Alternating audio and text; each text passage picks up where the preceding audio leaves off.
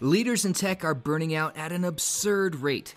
Control Alt Delete with Lisa Jury is a no BS conversation with one of the top female executives who spent over 25 years in Silicon Valley.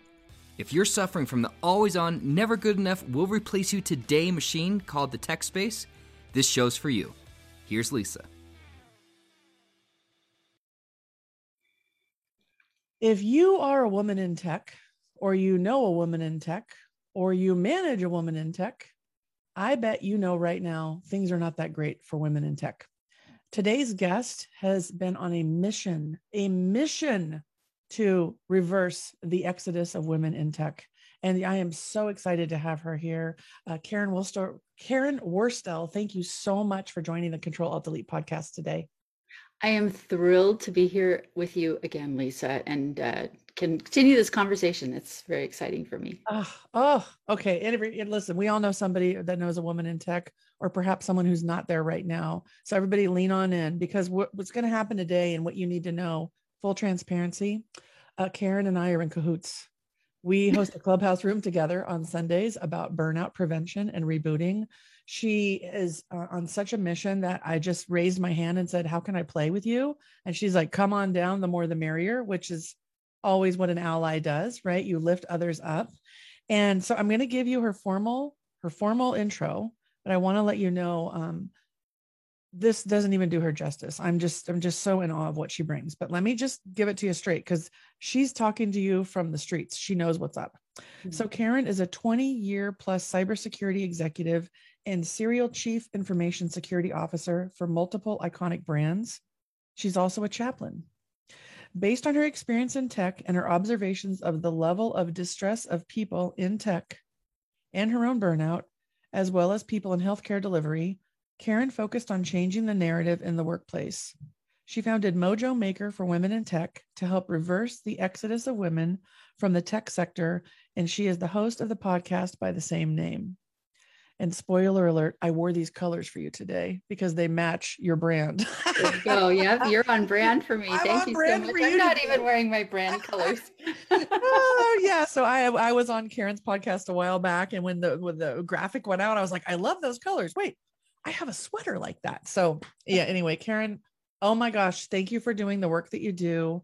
I'm I just want to jump right in and you know really help people know why what we're talking about is so important. So tell me, why did you choose this mission? You know, what's give me the backstory. What's really going on, and why why does this matter to you? Sure. You know, I was uh, I took a hiatus from my technology career, um, starting in about 2013, and decided to get another master's degree and went into chaplaincy training, which I really really loved. It was at the perfect balance for me from my kind of command and control style that I had adopted in many ways at work. Um, and, you know, being so focused on delivery and everything, and to go step into this state of being and trying to just be present. And so that was fantastic training for me. But one of the things that happened was that I observed the level of distress among people who are working in healthcare delivery. And this is pre COVID, it was already really high. And um, we were dealing with issues like physician suicide, um, staff burnout, staff shortages, all kinds of things. So, um, and part of the role as a chaplain is not just to be there for patients and families, although that's a very huge part of the job, but also to be there for staff. So I had that and I was like, hmm, you know things that make you go hmm. Like i was watching that yeah. and saying wow uh, i saw that level of distress in the tech sector.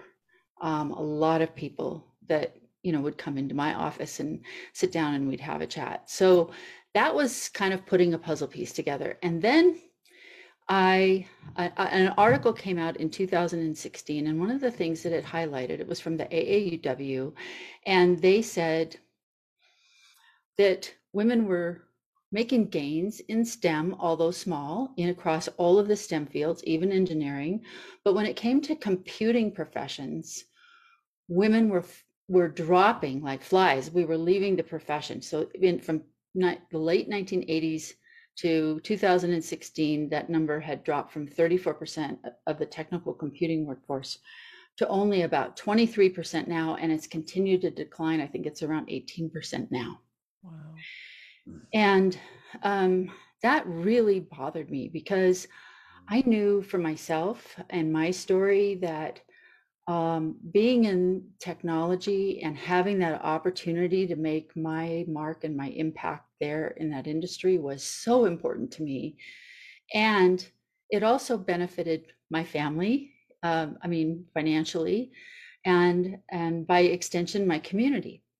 So I, I sort of set out to examine what was going on here. And in the, and in the process, there there is something that really struck me sort of like a ton of bricks and there's a principle in chaplaincy called the principle of proximity and that means that the chaplain doesn't sit in her field tent his or her field tent away from the action waiting for someone to come from the front line and make an appointment they go sit in the foxhole and for me i realized at that moment that my foxhole was in technology Mm-hmm. So whether I'm there as a technologist or whether I'm there as a person who can make space and hold space for other people as they're, you know, um, trying to make a better uh, career for themselves, you know, that's where I belonged. So I came, I left my work as a chaplain. The, I was at the VA hospital in Portland and uh, left my work there and began working on what can we do to solve the problem for women in tech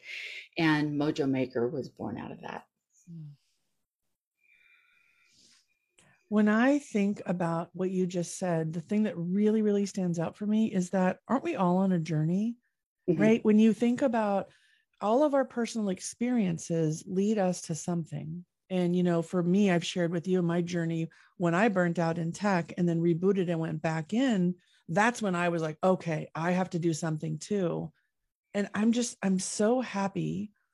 I'm not happy that you had the experience. Do you know what I mean? Like, I'm not going to like, yay, what a gift. But what I want to say about it is that you had this calling to do something so different to be able to like actually get grounded and be of service. And that it comes full circle for you to put those two together because we know it's a crisis right now. We know that this is going to have generational effects. Yeah. We know um, gosh, even the latest statistics when I was doing some work last week, like 1.5 million women have still left the workforce. Not all in tech, I understand that, but um, we, Houston, we got a problem. Yeah, yeah, and yeah. So yeah, um, especially with COVID. I mean, we took a huge step back. I hear I hear numbers and I don't have official statistics of my own, but I hear yeah. numbers from other people saying things like the women in the technology workforce, which is which has not been the easiest place for women to work over the last 30 years. And we are set back 10 years as a result of the COVID pandemic. So, um, for the number of women who had to make a choice that you cannot, you can only cram so many potatoes into a potato sack, you know? Yeah. That's what my dad used to tell me. So, yeah, the awesome. idea that we have all of this stuff demanding our time at work and and then you know as we were seeing this happening with okay we've got eh, so much on our plate already but thank god we have opportunities for those eh, women who have households and are mothers and ha- or have extended family members that they are responsible for. Um, you, you can you can't outsource everything you know? Yeah. and i've tried As have I, my friend. Yeah. When you think about the women in tech, um, uh, there's such there from a salary standpoint, at least in Silicon Valley, where I spent my career, um, you could hire a house cleaner. You could have your groceries delivered. A lot of people had nannies, right? You could pay for childcare. And when COVID hit, like the world stopped, and it's like all that outsourcing that could at least keep it running, keep the system, which is your household running, stopped. Yep. You know, it was so interesting. I really want to get your perspective on this. So, I was talking to a client yesterday. This is like real time. Talking to a client yesterday. She says, you know, we have diversity, inclusion, and equity conversations now at all our offsites for our leaders. And some of the men in the room were like, I don't care if you're a man or a woman. I don't care if you're black, brown, or white. Like, that's not it. That's not what I care about. I care about that you can get the job done and there was um, a very small number of women i think maybe two in the room the rest were men and you know there's something about being the only one or the fewer in the room where that the power you know is off Um, but these women chose to step up and say, you should care. You know, and mm-hmm. they and they were talking to me going, What should I have said? Did I do it right? What do you think? And I'm thinking, we have the mojo maker here. Like, I want to ask you the question. So, in a situation where you might be the only one in the room, or it's someone you really love who's not in tune enough to really understand, like we have an opportunity to educate in a way that we want them to hear it so that they can see why it's important. So, why is it important for women to stay in tech and thrive in tech? Like, how can we help leaders that don't, I'm going to use air quotes for anyone listening, get it? How do you help them get it, Karen? What's the secret here? Yeah, well, I wish I knew the the answer, but I'll tell you. Um, there's a story, and I usually try to tell a story so that I'm not being it's a it's a great way to make an illustration without being super direct, right? I love it. Yeah. But, but one of the things that I invite people to consider is that we have created the great corporate blender, the corporate bland blender, right? Mm-hmm. And what we do is we bring people from every conceivable diverse perspective and we put them in the corporate blender and turn them all to bland. Mm-hmm. It's like I call it bland beige, right? Mm-hmm. Um, we take a, what that does is, and and not every single company is like this, but those that haven't really got it yet, bring in all of this incredibly powerful diversity of thought because that's who we are as a community, as a world, right? As a population of customers or whatever that might be. They look at things from all different angles, and when we are delivering services to our clients, we have to be able to look at things through their lenses and and not just not just the headspace but have actually enough of the variety internally to be able to step into that mm-hmm. um, space empath empathically, if you want to call it that, right? It's not my lived experience to know what it's like to be Black in America. I need people who have that experience.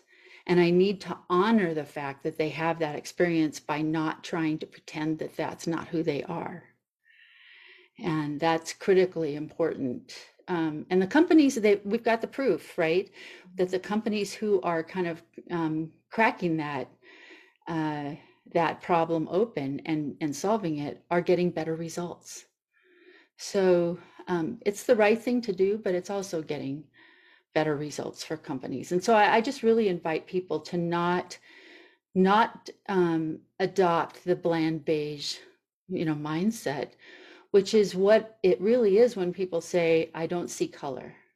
Mm-hmm. i i don't i don't see you. I you to me are a unit that gets work done is about as bland beige as it gets. Man i okay now my problem is i would probably say that in the meeting right no i love it and here and here's the thing that um really like I got a tickle in my throat when you were talking. So to me, that's like that's a really divine download. Um, the lived experience, right? So when someone is saying, I don't see color or gender, I just need the engineer to get the job done, right? The, the reality is the lived experience is what does make it richer. And I think, you know, you and I talk about burnout a lot, right? And I know women in tech are burning out like crazy. I mean, listen, tech is the always on, never good enough, will replace you tomorrow, right? So that is bland beige, isn't it? Like I never really, you and I've talked so much, I've never made that connection before. But to have a, a leader who is like, I value opinions, I want this to work for everybody. Um, so we're going to have a diverse team on, you know, making these decisions and having input you're just stronger for it so it's it's almost like it's so obvious like how do you convince someone it's so obvious um, so i really appreciate this um, yeah. kind of analogy that you shared. I think that that can be really powerful for people. Yeah. And I, one of the things that I heard the other day that really, really struck with me, and I didn't know this, and I do a lot, you know, I'm, i live in tech, but somebody had said, Do you realize that um, some of the AI that's being leveraged right now, even for like a soap dispenser, um, a white hand goes under it and the soap recognizes your hand, but a black hand goes under it and they don't recognize it as a hand. And I'm like, boy, I thought I had a handle on this, but it goes way deeper than And I was just so blown away by that. So that's another case to be like, you need the lived experience to even test out what you're doing, right? Much less be part of the design conversations in the first place. Right. One of my favorite things to do is to go Google search on or Bing or I'm an equal opportunity searcher, so wonders, but um, to go out and do a search on technology fails. Oh, love because it. Because you can trace back and these and these are not small fails. These are billion, multi-billion dollar write-offs in some cases mm-hmm. that uh, product worked fine, design was fine. Uh, there were so many things, but it wasn't appropriate for the audience.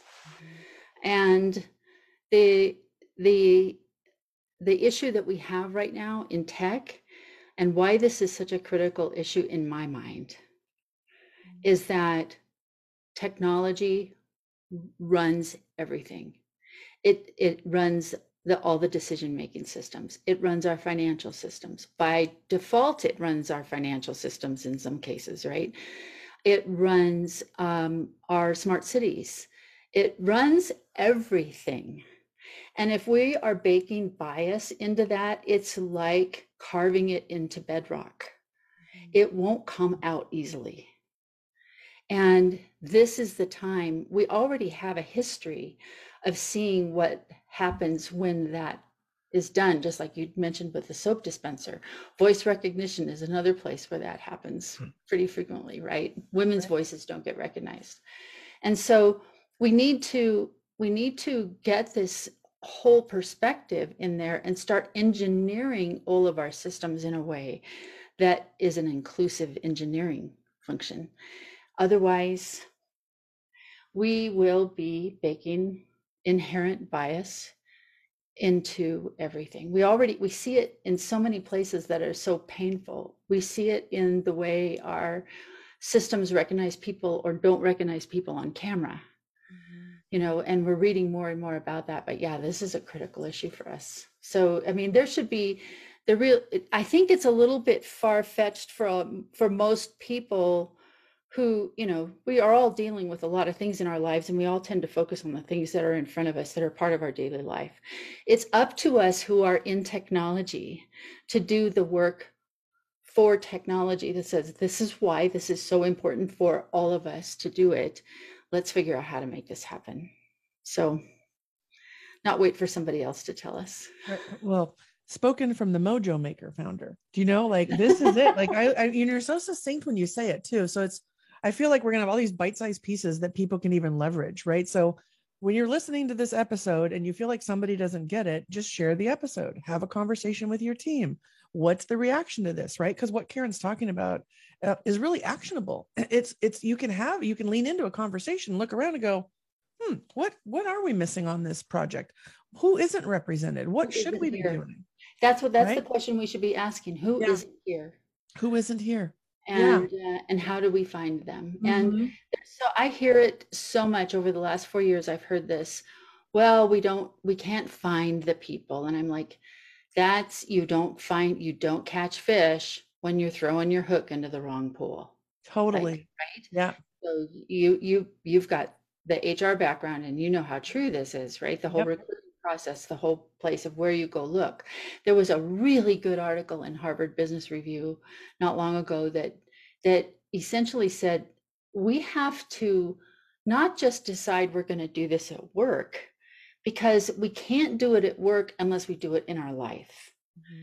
Right? So for it's human nature for us to want to hang out with people who are like us. It makes, you know, there's a shared culture kind of a thing in so it does make it does make things go a little more easy or easily mm-hmm. but um, the truth of it is is that we tend to recruit and we tend to hire from the pools of people that we know and who's in our circle so in order for us to really make this change happen in tech we need to change the way we network we need to change the way we hang out with other people mm-hmm. we need to change that you know if we have a club that we go to that we hang out at and that club all looks like us we aren't going to get there from here yeah um, and it's asking people to do something that actually goes against the easy and asks us to do something challenging that will make us think about it all of the time.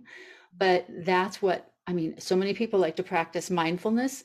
This is a way, this is a form of mindfulness. Oh am my I gosh. am Yeah. I mindful inclusively? Mm-hmm. Mm-hmm. Yeah. Yeah. And I think it requires intention too. So even me on my own journey, I used to always talk about women in tech, and then I never really brought color into it, right? Until the Black Lives Matter movement really happened. And I have a daughter now. So I got really curious and started thinking back to history and really, you know, having conversations about school. And one of the things I realized was I had privilege as a white woman in tech. And that sounds so funny to say because I was so like, women, women, right? And I thought, yeah, I there's so much that I didn't even see because of my own lived experience that I really started to get curious and open the conversations. And I'm going to tell you, I flopped, man. I said some things and I'm like, how did that come out of my mouth? Right. And this whole being human, I, I thought, you know what? I have to, I, I now know I have to do something about this because I clearly don't have all the insight that I thought I did. And I'm going to go be curious and I'm going to be imperfect and I'm going to figure it out. But um, boy, when you flop those conversations, right, and you think you really know what you're talking about and you don't, that that's a huge um, awareness. And every time I flopped and I had the conversation, someone would say, "Thank you for trying." Like they never be Mhm. like, "Oh, you're a jerk," and I'm never talking to you again. It's like, "Thank you for." Trying and you know brene brown calls it circling back like i'd go off and reflect and come back and say can we revisit that? Because this is what's been going on and i think that's missing at work. I think people are so afraid to have these conversations to even open it up. They just like dismiss it all and keep on going. And I, I really believe that a way for this to change is for people to actually do it poorly at first and circle back and have space to be human and with your intention of being curious like state that be Yeah. very transparent that i'm uncomfortable and i'm probably going to mess this up but i'm going to do it anyway because i know it's important Yeah. you know Yeah. Yeah. Um, I, you know, it's, it's, there's no, probably no one right way. My choice is, first of all, well, first of all, let me say, I have fluffed it so many times so badly. Um, and I just have to own that, right? I mean, there's probably people who might listen to the show and they're like going, yeah, I remember when you like did this thing. Right. And and yes i did. And uh and the commitment to that is not to shut that off and pretend like it didn't happen but to say that that can't happen again. How do i learn and do better? Right. Yeah. And and so as we're on that path of how do i change this and learn better um, being under what i call that big umbrella of mercy right uh, with a heavy dose of grace is been is been really helpful but i will also say that i have um, colleagues who also feel like extending grace is something that they've done for generations Mhm. they haven't really had a choice. Grace was the only option, and they're really tired of that. Yeah So we shouldn't rely on grace as the de facto way we're going to handle this. Like, I'm going to go in, if I fluff it, oh well, grace. But to Right. say, yes um, all right, I fluff that. I'm, I am sorry, and let's try again, like you just said. I Yeah. love that. It's Yeah. like we we can't. We have to change it. Mhm. Yeah. Yeah, absolutely. And you, the thing that I um I really appreciate about what you're doing for women in tech in in the this mass exodus that's happening is you're coming at it from so many different angles. So like Mhm. one of it is, you know, just gender. Okay. Then another of it is culture. Another of it is recruiting. I mean, there's so many layers of this. And um, you and I have this um, common mission about eradicating burnout as well. And I think this is a good segue. So I want to ask you this question. When I think about women in tech and um, you know how we were talking about the beige blender and how we look like our you know who, who we surround ourselves with. Um, i guess i fundamentally have an opinion on this and i want to see if i would love you to educate me and see if i'm on the right track or if you want to steer me in a different way. I think the the way we work has to change. That if you want women in tech you need a flexible work environment. And if you want women in tech you're going to need to figure out how to staff. Now, I, I get that it's all about profits, people. I get it. And if you staff with amazing women, because I work with women back to work, getting the returners back in, they're so loyal and they're willing to do it all and they're all in and they're so excited about it, but they're going to need flexibility. And I think that that's true for even um, anyone who needs extra grace right now, or even a little bit of grace, because they're so um, they're tired and weighed down and like it's all heavy. But yet tech is just like, nope, next tape out, next product release, go, go, go and I feel, um, I guess my question for you is, do you agree with me or what am I missing? Because I, I think you can have profits, productivity, and flexibility. I don't think you have to choose revenue over relationships. And I think tech forgets that there's human beings doing the work mm-hmm. in some. I'm not saying every company's like this, but I believe it's a culture thing. Yeah. And I just want your thoughts on that. You know, educate me, agree, disagree. It's all good. You know, you know how we go. But yeah, yeah. what are your thoughts yeah the um so not like you just i love that you said not everybody's like this and for sure not every manager is like this i've had i've been fortunate to have incredibly great managers for the most part the 2% that we're not are extraordinarily stick, notable yeah and right. we won't talk about that but yeah. um, yes we need to have uh, a environment that does allow for people to do their best work. So if I have an environment where I say, these are the boundaries, these are the rules, this is how everybody's going to be treated the same, and I've got two people who are carrying like a really incredible load on the outside, that whatever that might be. In my case, I took care of elders at home five times. Um, and that put an enormous strain on everything. And if I don't have the latitude to be able to make accommodations for that, I will never be at my best contribution at work. And everybody loses in that case, right? Mm-hmm. It's a win win when we create an environment where people all shine. I think you get much higher morale. Like if you want to do morale, don't do a morale budget and go get a drink cart and go around office to office at five o'clock. I mean, I've I've actually participated in that. Yep. Yep. And um, and it's just so misplaced. Um, so if you really want to have morale, it's like, what do you need in order to be the best mm-hmm. you can be at work? What does that look like? And um, you know, there's there's models of organizations that have done that, and I'm I'm just listening now to Tami Simon's book called Being True, mm. and she's the publisher for Sounds True. And um, I just want to give her a shout out because this is the most amazing book. But as a publisher, uh, you know, a very large publishing house um, in a very specific niche, they decided to focus on culture. And she talks in the book about what a difference that made for her company. And there's a number of companies that are like that. So, um, the other thing I just want to kind of offer to people is invite you to consider that the the success of your outer life of your business is is inextricably wound around your inner health like the health of your inner life.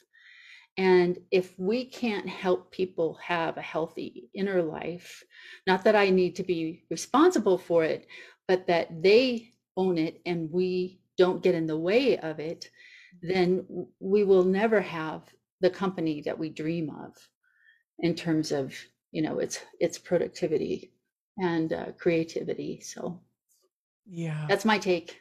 I, I think- appreciate it. Yeah I, I appreciate you gave me a couple of nuggets here and the thing i know is that i really want to highlight it's not everywhere and i think if you're a leader listening in right now you have a lot more power than you think right? Mm-hmm. like coming from hr i'll just i'm gonna look around. You know, this is when i'm in corporate look around. There are rules that are bendable, people, right? But if you don't ask, then there's nothing you can do. So, as a leader, if someone on your team needs some flexibility and you don't feel like you can give it to them, go to your HR partner and be like, hey, so and so is amazing. This is in the way. I have some ideas. You know, and Jedi mind trick the HR person and be like, I look forward to you helping me solve this problem. I'm excited to collaborate with you on a solution. Do you know what I mean? Like right. you kind of just right. wave the wand and you hold this HR person, your partner, capable and willing rather than HR is the police and they make all the rules and they don't get it. HR gets it. They don't want to be told what you're doing after the fact. They want to know ahead of time so they can partner with you, help you find extra budget. Hey, finance, it's quarter close. We got some money. This guy needs it for so and so. Um, you know, and that they'll work with the employee too to be creative with that. I mean, how much more power do you have that you don't know? Uh, you know, oh my gosh. I mean, t- talk to me about this. Where have you been creative, Karen? Let's let's give some people some tangible ideas on how, as a leader, regardless of your position, um, you've been. What have you done to advocate for your team and create, you know, a unique situation so that they could? Oh goodness. I, you know, um, so I, I want to caveat this by saying I learned really well from my mistakes. Of uh, course, uh, yes, yeah, yeah. Um, but I will say that that when we were at, at, the Silicon, we had a Silicon Valley startup. Uh, we were spun out of Stanford Research Institute International, uh, the SRI International, mm-hmm. and um, during the dot com bubble, our investors pulled out, and um, we had a very very tenuous situation for everybody who was in the company at the time. And i i was the ceo of the company for a short while with the specific responsibility to do the media and investor tour and get the company sold. Okay so on here we are in a situation where we've got a lot of people who whose livelihoods are dependent upon us who have families um, yes, there were layoffs at different points of time, but at this point we had a core group of people. I think about 135 people were all that was left. And we had to somehow get through the next few months while we were getting the company sold to continue doing the things we were known for, which was highly creative, innovative work we had to continue to deliver on our clients you know our commitments to clients we had to continue creating new product like and and in the background i'm going into a board meeting every single monday and it was a little bit like waiting for a pope to be you know picked because it was like you waited for the you know the smoke that would come yes. up and it would and we would know if if i was going to walk out of that room say everybody's laid off go home or yeah. we had another week to live and mm-hmm. um, that was my dilemma as a leader. And um, I won't say that this is necessarily the very best thing I could have done. We already had like foosball tables and a stocked fridge and all of that kind of jazz. But I came out and I said, look, every single person in here has my blessing and my expectation that you will do what is right for your family. That you will do, you will make the decisions that you need to make and I want you to stay. Obviously, for for the, for what we're trying to accomplish here, I need you, but that's not the most important thing. Mm-hmm. And I don't know your story, but if there's anything I can do to help, let me know. Um, and the thing that tells me that that was the right choice was that we had 0% attrition. Wow. Nobody left.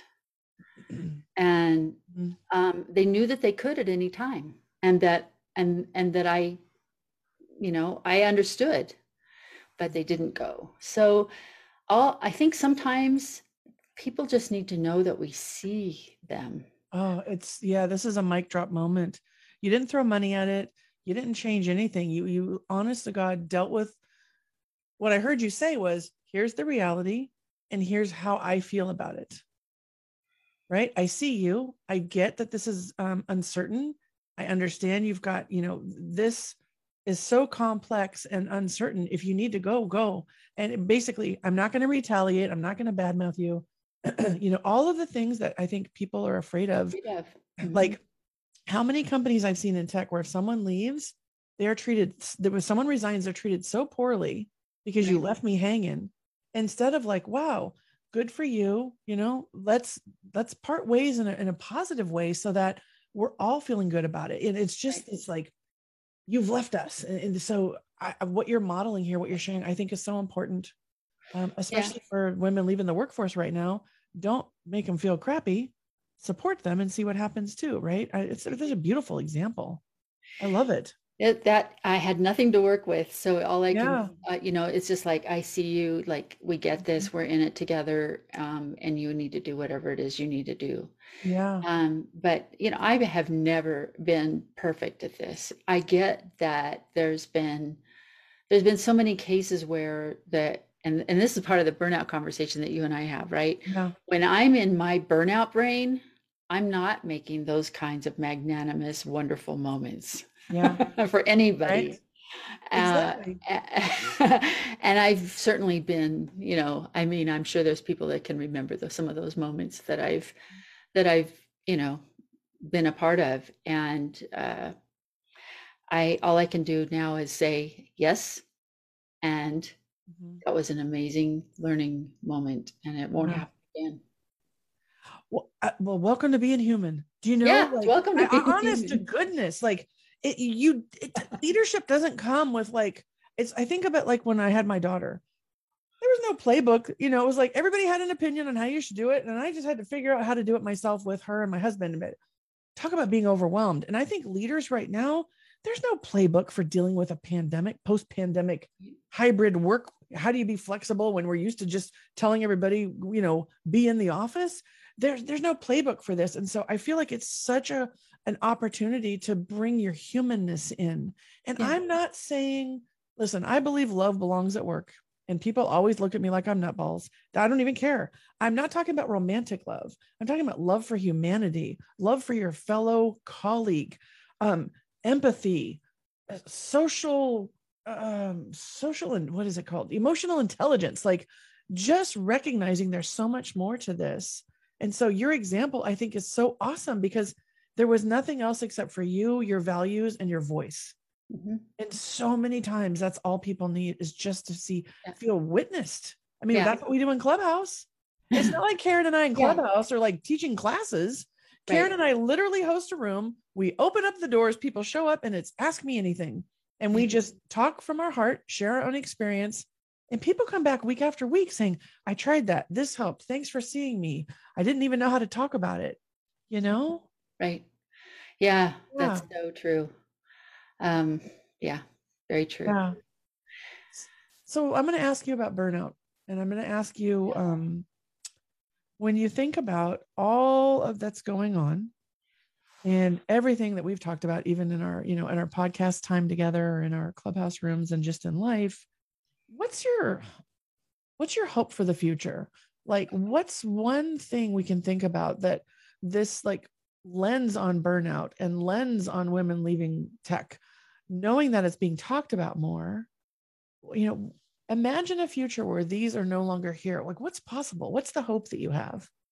What you hold on Yeah, I was just, you know, it, it I was just listening to the um so I get the Wall Street Journal on my Audible account and I can listen to it every morning. yeah. And they were talking about how we are perched on we're already in the beginnings of unprecedented growth. Like people are talking about this is what the Spanish flu was like now, this is the roaring 20s. Like we have um things just feel so hopeful and open and things as we're you know kind of coming off the tail end of this pandemic and i think we're going to see like lots of shift tons of shift and there's things that we've never had to deal with before that we're going to have to deal with. So we may have a lot of growth we'll have talent shortages. We had them before the pandemic in some places now we have them everywhere.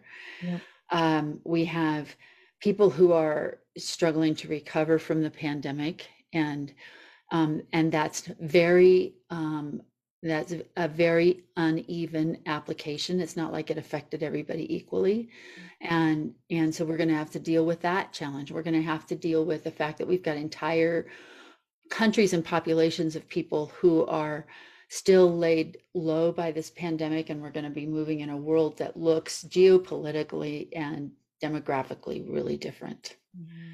And um, it's easy i think in uh, in our typical fashion of overachievers right to want to look at everything and kind of like um, i'm going to deal with this and i'm going to deal with that and i'm being pulled in a million different directions um, you said something though that I want to kind of circle back to because I think this is really important as we navigate this. Mm-hmm. Um, it's tempting, and this used to. So there's a there's this concept of a primary question. What is the primary question that drives you at the core of everything you do? Mm-hmm. And I realized at one point in my career, for most of it probably, that my primary question was, what do I need to fix today? which mm-hmm. meant that I was always looking for what was broken. Yep. And the good news with that was I was an incredibly valuable asset. yeah. When a company needed somebody to fix things, mm-hmm. because I could see that, right? That was what I was wired for. Yeah. But the presupposition of that is everything is broken. And and in a world where we have so much changing and so much in flux, if we take the primary question of everything is broken, what do we have to fix? We're going to, I believe, we're going to miss the huge opportunity to transform the world we're in. Um, and my new primary question, when somebody pointed that out to me and they said, You need a new primary question, my new primary question is, how can I see and celebrate the beauty in every person around me? Say it again. I want to make sure this really lands. The new primary question is How can I see and celebrate the beauty in every person I see around me? Mm. It changes, it's a game changer when I'm no less productive than I was before but my wiring and my brain is focused on the relationship and i see you i value you mm-hmm. i see you in the positive not in mm-hmm. the what's broken category yeah. Yeah. and that's what i focus on um, i believe if we can do more of that and i'm not going to be perfect at it right yeah. i have a lot of history doing what's broken but yeah. you know that's my yeah. it's on my board i have it up on my whiteboard right here so that i see it every single day mm. and and if we can focus on you know what is right how do we make it more right how do we make sure that it's more inclusive how do we make sure that i'm focused on the right things and i'm not letting myself being pulled in a bazillion different directions because i think everything's broken and i have to fix it? Yeah. I think we have we stand a much better chance of kind of surfing this heavy wave that's kind of mm-hmm. coming our way. Yeah. Um, and take advantage of the incredible world changing never before in history have we had this the entire world involved in something and on a reset like we have right now. Mm-hmm. i'm excited about it I'm excited. Yeah. I, I can see it in your eyes. Yeah. Yeah. Yeah. And you know, this kind of conversation that we have, there can be so much about what's wrong and we're going to fix it, blah, blah, blah. And that's exactly why I asked you about the hope. Because here's what I know energy, your energy, your your thoughts are your, create your energy. Your energy creates momentum. And I don't want to sit in the sludge about what's broken. I want to stay in the space of what's possible and how, where we're going. Yeah. And when you said that, um, I, I realized I've had my primary question and I really never knew it, but mine is always what would love do? And I think that's why I talk about love at work. It's always been, and I'm not talking codependent love or romantic love, right. just love for humanity, right? And oh my gosh, everyone listening, aren't we all wired in tech to identify the problem? It's always about is there a bug or a code issue?